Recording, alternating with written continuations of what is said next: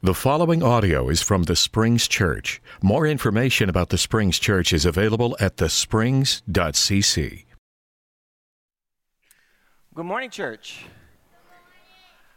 Welcome in the name of Jesus Christ. We're very happy that you're here. If you're a regular with us, welcome. If you are visiting, we're so glad to have you. And if you're joining us online, welcome this morning. I also want to say Happy Mother's Day to everyone. Congratulations on being a mother. Congratulations on putting up with us. I'm saying us, our, our children, and loving, um, showing the love of God the way you do. Thank you very much for that. We here at the Springs are a church that's being transformed to the image of Christ so that anyone can find their way to God. And we do that in three ways by gathering in the name of the Father, like we do this morning by growing to the image of the Son, like we do in our connections groups. We want people to be connected in connections groups and fellowship and grow together. And by going in the power of the Spirit. And we do that in lots of ways here. And so you're most welcome here. We want you to be transformed into the image of Christ so the world can find its way to God. We are in a sermon series called The Gospel According to Moses Good News and the Torah morning, we're in the book of Numbers. We'll begin in chapter 23, 7 and 8, 19 through 22. Number says this Then Balaam spoke the message he had received from God. He said, Balak brought me from the land of Aram. The king of Moab sent me from the mountains to the east. Come, he said, put a curse on Jacob's people for me. Come speak against Israel. But how can I put a curse on people God hasn't cursed? How can I speak against people the Lord hasn't spoken against? God isn't a mere human. He can't lie. He isn't a human being. He doesn't change his mind. He speaks, then he acts. He makes promises, then he keeps them. He has commanded me to bless Israel. He has given them this blessing, and I can't change it. I see no wrong in Jacob. I don't see any wrongdoing or misdeed in Israel. The Lord, their God, is with them. The shout of the king is among them. God brought them out of Egypt. Let's pray. God, as always, we give you thanks for your word, your ancient words to us, ever true, meant to change us. And so, God, this morning, as we hear your word, Give us ears to hear, hearts to follow, eyes to see, lives and bodies that will obey. And God, this morning, I ask for the gift of preaching. It's in the name of Jesus we pray. Amen. Nostalgia. Nostalgia is a thing. I remember growing up and loving the summers when we would go to visit my grandparents in Alabama, and particularly the trips in the car. I just have really fond memories of driving all the way from Oklahoma City to Dothan, Alabama, and just this family time to be together with family, this long road trip. But nostalgia is a funny thing, and memory is a funny thing because now, as I'm older and I really think about it, those road trips were horrible.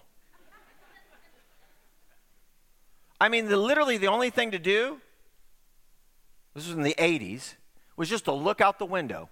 No Game Boys, no, it was just no phones, no nothing.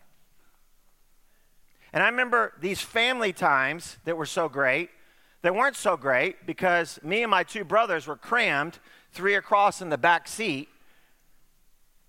And it's like, why are you touching me? Don't touch me. Don't touch me. And my brother's driving me crazy, and I'm about to punch his lights out while my mom's looking. If you touch him again, I'm going to wear you out.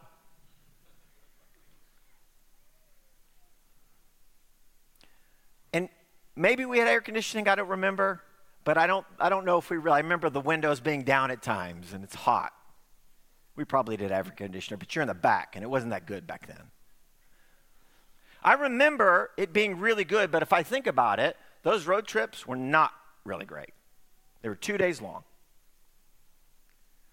Or if you have a friend that remembers something with nostalgia in a better way than you do. I've told this story before, but when I was in college, I went to Kenya and I was in the city of Mombasa on the coast of Kenya.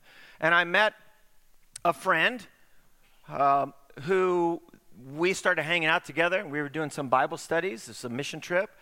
And this friend, he was a cross country runner, which most, a lot of Kenyans, they're famous for running great distances and winning marathons and things like that. And I discovered that he had never been snorkeling. He'd lived right by the Indian Ocean his whole life, but he'd never been out in the ocean. So I paid for us to rent some gear, and I was like, we're going to go snorkeling. So we go out, and the tide is kind of low, and we're snorkeling around. And he's not great at swimming, but I thought, ah, he's a marathon runner, he'll be fine. So we're going around, and things are going well. And then as we're snorkeling, the tide really begins to rise. And we find ourselves out a little too far, and it's very deep where we can't touch. And so this friend of mine, we kind of come up, and I see he's struggling, and he's kind of trying to doggy paddle and paddle and, and, and be in the water and just not go under. And then all of a sudden, I, I said, are, are you okay? And he says, Help me. Well, we're pretty far out from the coastline, so I kind of go over, and he puts his arm on my shoulder. And then I said, Oh, no, are you okay? And then all of a sudden he says, Save me! And he wraps his arms and legs around me, and we both just sink. So I throw him off of myself. I try to help him back, and finally we get back to shore. And the next day, we're talking, and he's remembering this experience. And he says to me, Yesterday, when you took me snorkeling, yes, that was amazing. I was like, I don't think you remember this correctly. You almost killed both of us. Nostalgia is a funny thing. The prophets use nostalgia. In Jeremiah, it says this He says, Here is what the Lord says I remember how faithful you were to me when you were young. You loved me as if you were my bride. You followed me through the desert. The prophet Jeremiah seems to be recalling something or appealing to something that Israel believes about itself. It has nostalgia, particularly when it talks about the wilderness wanderings or going through the desert. And this is what he says I remember how faithful you were to me. Now, it's not that God is lying here or that, that Jeremiah is lying, but what he's doing is that there seems to be that you can kind of follow this narrative as, as Israel goes along, what they remember about the wilderness wanderings has nostalgia for them. It's like the good old days. We do this all the time, right? Oh, those were the good old days and we remember them to be perfect and pristine. He says, You are faithful. In fact, he's appealing to this sense of what they remember about themselves. Like, yeah, we did love you. We were so faithful to you. Just like in the wilderness. Hosea does this as well in chapter 2, 14 through 16. He says, This is after uh, he does his very famous you know, let justice roll down from the mountains. And Then he goes on, he says, So now I'm going to draw Israel back to me. I will lead her to the desert. There I will speak tenderly to her. I will give her back vineyards. I will make the valley of Achor a door of hope for her. Then she will love me as she did when she was young. She will love me just as she did when she came up out of Egypt. You get this sense that from Hosea that the wilderness wanderings is seen as this romantic period of God wooing Israel. Like a couple. And you look back in your dating life or your spouse or your loved one, your partner looks at you and, and, and, and woos you in, and you have these idyllic, romantic memories.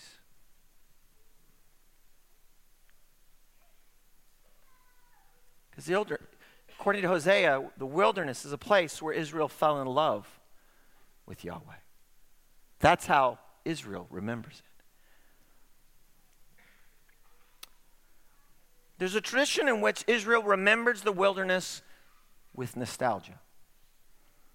They remember it as a love story in the wilderness, romantic time where Israel was head over heels for God, a time where Israel's faithful to God. And the prophets use this memory for a purpose to say, now you're not, but remember when you used to be.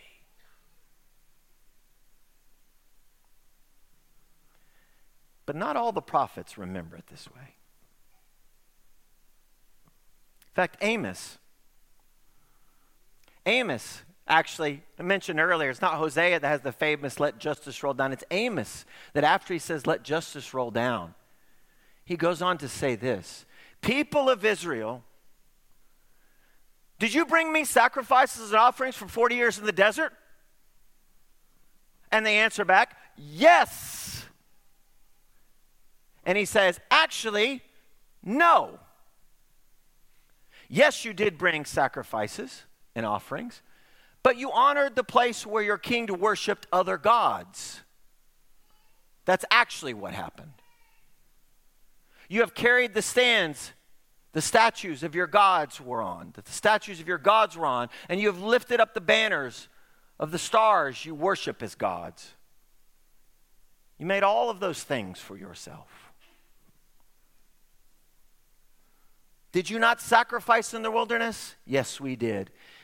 But you, it wasn't this romantic period where you were faithful to me and you love me. You sacrificed to other gods.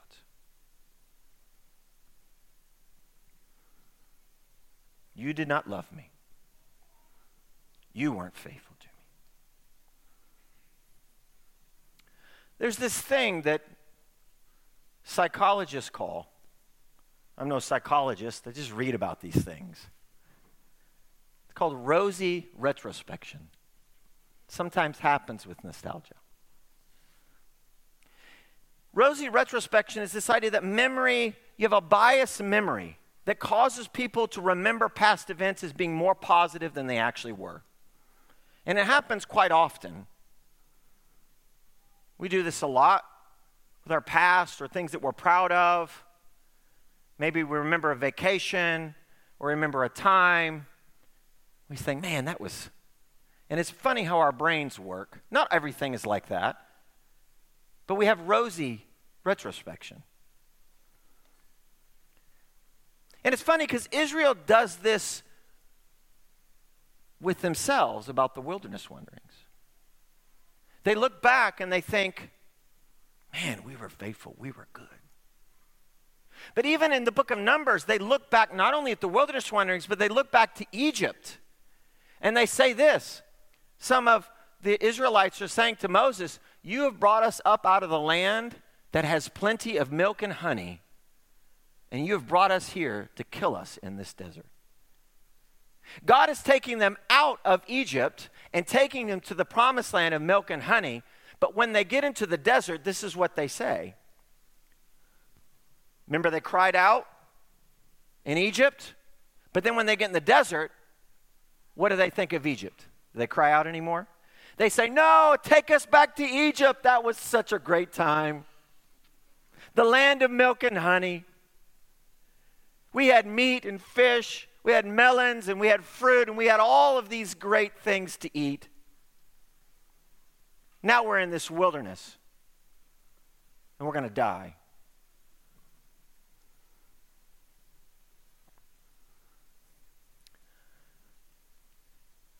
The book of Numbers gets its title Because it begins with this census.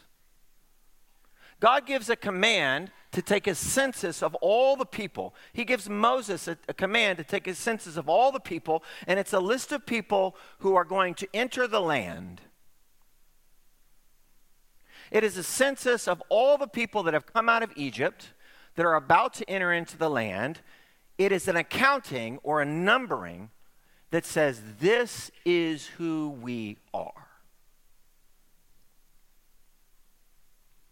The odd thing about the book of Numbers is they take that list of all those people and say, This is who we are, this is who's going into the land. But the ironic thing about the book is that none of those people that are on that list ever see the promised land. Not, not one of them.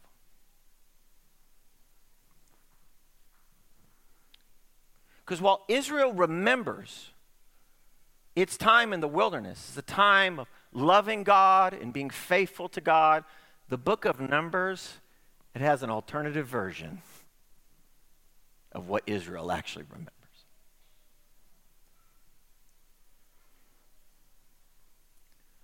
So as they enter this land, as they enter this wilderness, they encounter a few issues.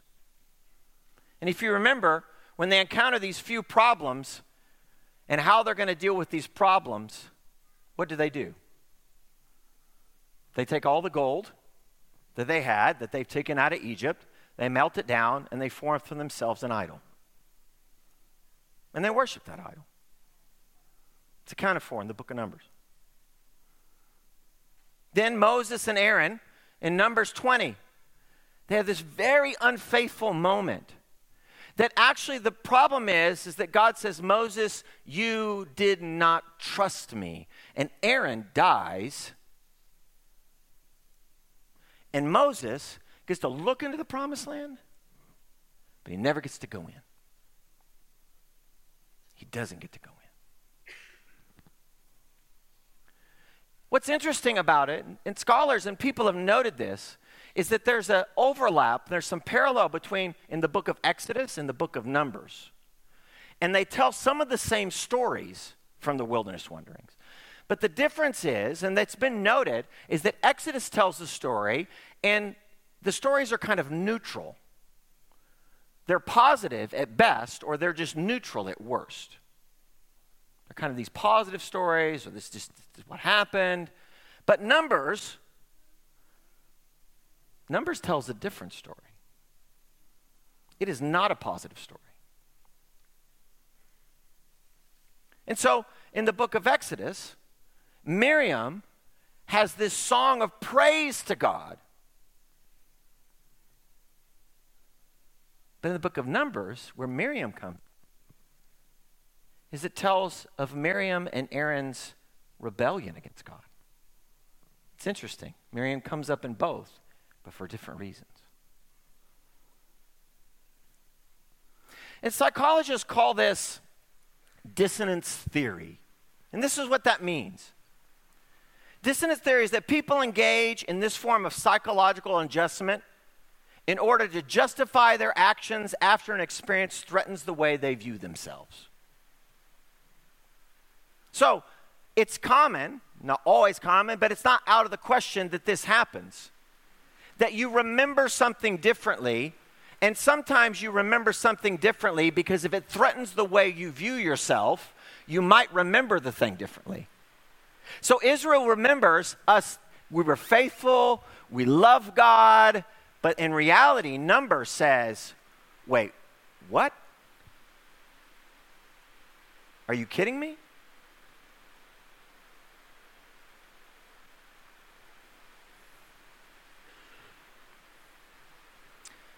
The book of Numbers says this it says it not only to Israel, but to us today. The book of Numbers says, let's be realistic here. Let's be very realistic. We have not been faithful. Let's just be real. None of us can look back with nostalgia and say, oh, yeah, I got it.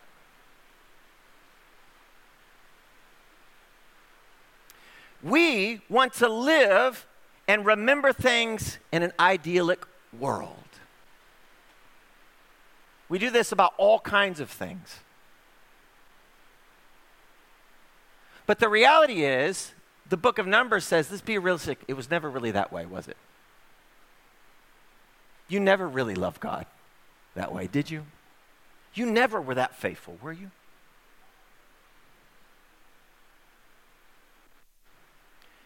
In other words, this is kind of an immature view of oneself. I was talking to Eli about this. He gave me permission to, because he's kind of come through this, and he's given me permission to tell this story. When Eli was a little bit younger, I remember asking him after a soccer game, I was like, Eli, how, how'd you feel like you played? He's like, Oh, I, I played good. And in my mind, I'm thinking, No, you played horrible. And I think once or twice I told him so. Probably to my detriment. I probably shouldn't have done that. I was like, no, you, no, you didn't play good. I was trying to get him to be a little bit reflective, and he couldn't. He couldn't do it. Now he's come out of that. He's matured a little bit. Now he asks me, Dad, how, did, how do you think I played? And he can take the good with the bad. He's able to look at himself in the mirror. Now I said, How do you think you played? And he's like, Ah, This is part of maturing, I think. That a mature view of oneself is that you can look, your, look at yourself in the mirror. You could be honest about who you've been and about who you are. And the book of Numbers is a long, hard look in the mirror for us, for Israel, in order to show Israel who they have really been. And the book of Numbers is also a long, hard look in the mirror for us to show us who we are and how we've really been. But once we come to the realization, once we become to this mature view of ourselves, once the nostalgia goes away and we can be honest and we can really look at ourselves in the mirror and understand who we are, it can often lead, that mature view of self can lead to an unhealthy view of self. It often leads many to feeling guilty. And this sense of guilt is evoked often by a fear of judgment In fact, we can feel to be made like fugitives. And in trying to change, we experience this lack of power to really change. We feel like we try and we try and we try, but it's never, ever good enough. It's almost as if we're diseased or cursed just to be this way. It's as though there's a deep need within us to justify our life and to convince ourselves and others that we are worthy of living. Thus, life becomes this in, unending chore to do. It, we can never do enough. And so we're tempted to put those rose tinted glasses back on that deceive ourselves. That we may put those rose tinted glasses on and think of ourselves more highly than we should because we think maybe we're better than we are. But we know we can't go back to that anymore. But the other thing that it does is this and this may be even more. For some of us, it's guilt, but I think for more of us, it's this this unhealthy view of self that leads to shame. Because shame is not simply about what you do, it's about an inner disposition of who you are or who you think you are. So inside, there's this feeling of emptiness, of void, an ache that resides somewhere down here. and questions come up. Who could love me? How could God love me? How could anyone love me? And this guilt and shame leads to unhealthy views of ourselves. So, on the one hand, we have this rose retrospection that we remember things with nostalgia and we remember ourselves as better than what we actually were. But then we come to this mature reflection of ourselves and really see ourselves for who we are. This could lead to guilt and this could lead to shame.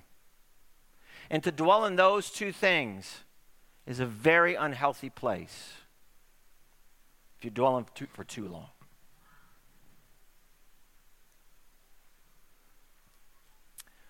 But the good news of Numbers is found in chapters 21 through 24. In chapters 21, Israel is about to attack the Moabites. And Balak, the king of the Moabites, hires Balaam, who is a prophet, to go and put a curse on Israel. What's interesting that I learned this week about Balaam is that not only was he a famous prophet in Israel's stories, there's records of Balaam outside in extra biblical texts that he was a very famous pro- prophet even for the Moabites and for other ancient people. So the king of the Moabites sees this vast array of people camped outside just across from the Jordan. And he gets this word back and he becomes afraid.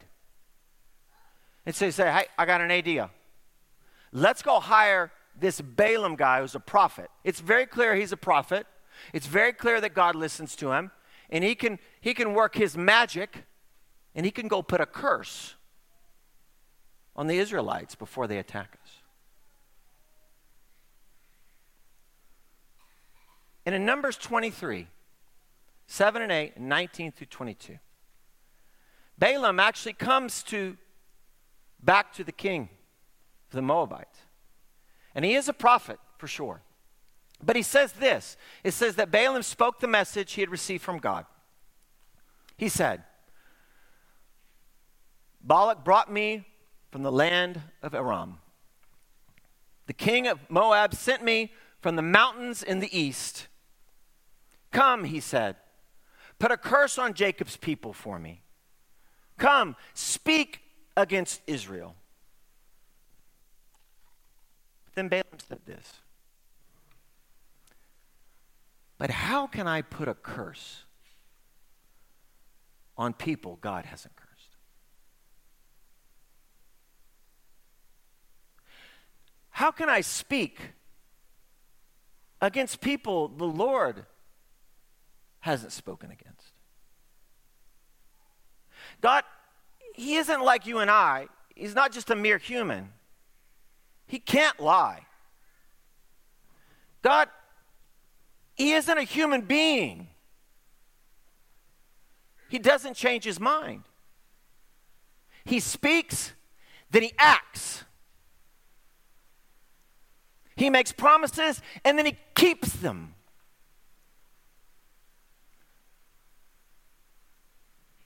He has commanded me to bless Israel. He has given them his blessing, and I cannot change it.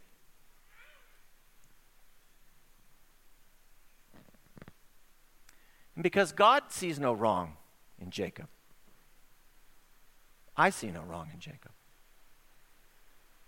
And because God doesn't see any wrongdoing or misdeed in Israel, I see no wrong or misdeed in Israel.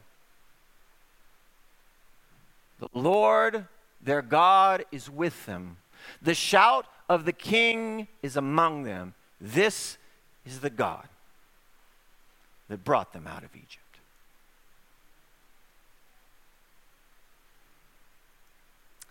God sees no wrong in Jacob. He does not see any misdeed in Israel.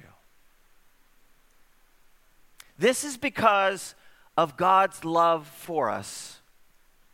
It is not that God cannot see your flaws or your shame. Is that he chooses to see you and love you in spite of it.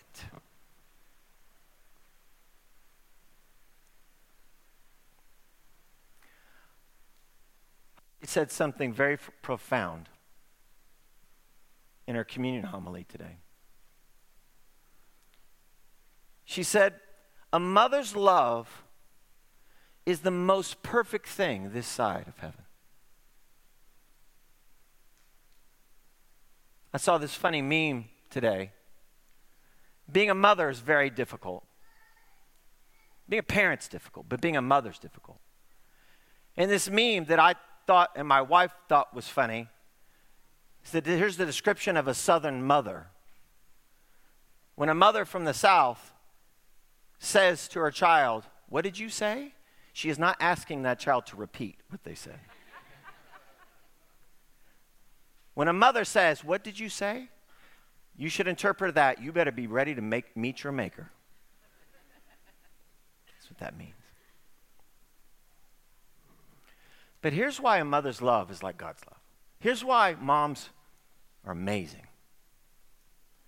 Is because moms see all the flaws in their kids. Even when their kids can't see it, even when their kids aren't mature enough to recognize who they really are, the moms know exactly who they are. And here's what's amazing about them is that they completely and totally love them anyway.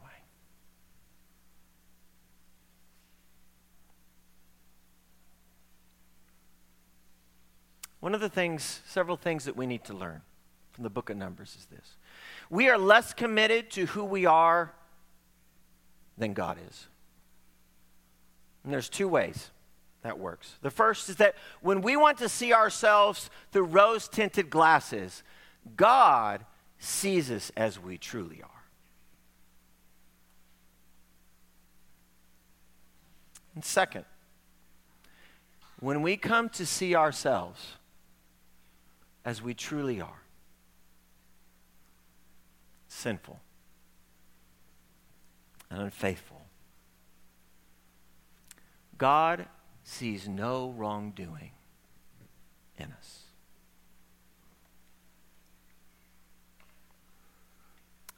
It's not that God can't see or doesn't see those things, it's that He sees it, and in spite of all that, He loves us. The good news of Numbers is this is that God gives us our identity in spite of who we think we are and in spite of who we actually are.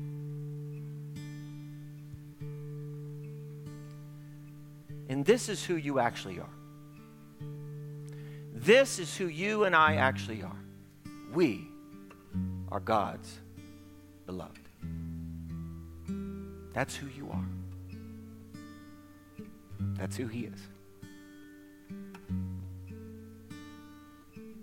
The book of Numbers begins with this census, this numbering. And they lay it out at the beginning. They say, This is who we are. And they hold up a mirror. And we see our guilt and our shame. But the good news is, is that at the end of the book of Numbers, it ends with the census. And these are the people that'll enter the promised land. These are the people that, after, just before that, the prophet Balaam says, I see no wrongdoing. How can I curse those who God's blessed? It's a census which says this this is who God's people really are. This is who you are. You and I are God's beloved. It's who you are. Stand. sing.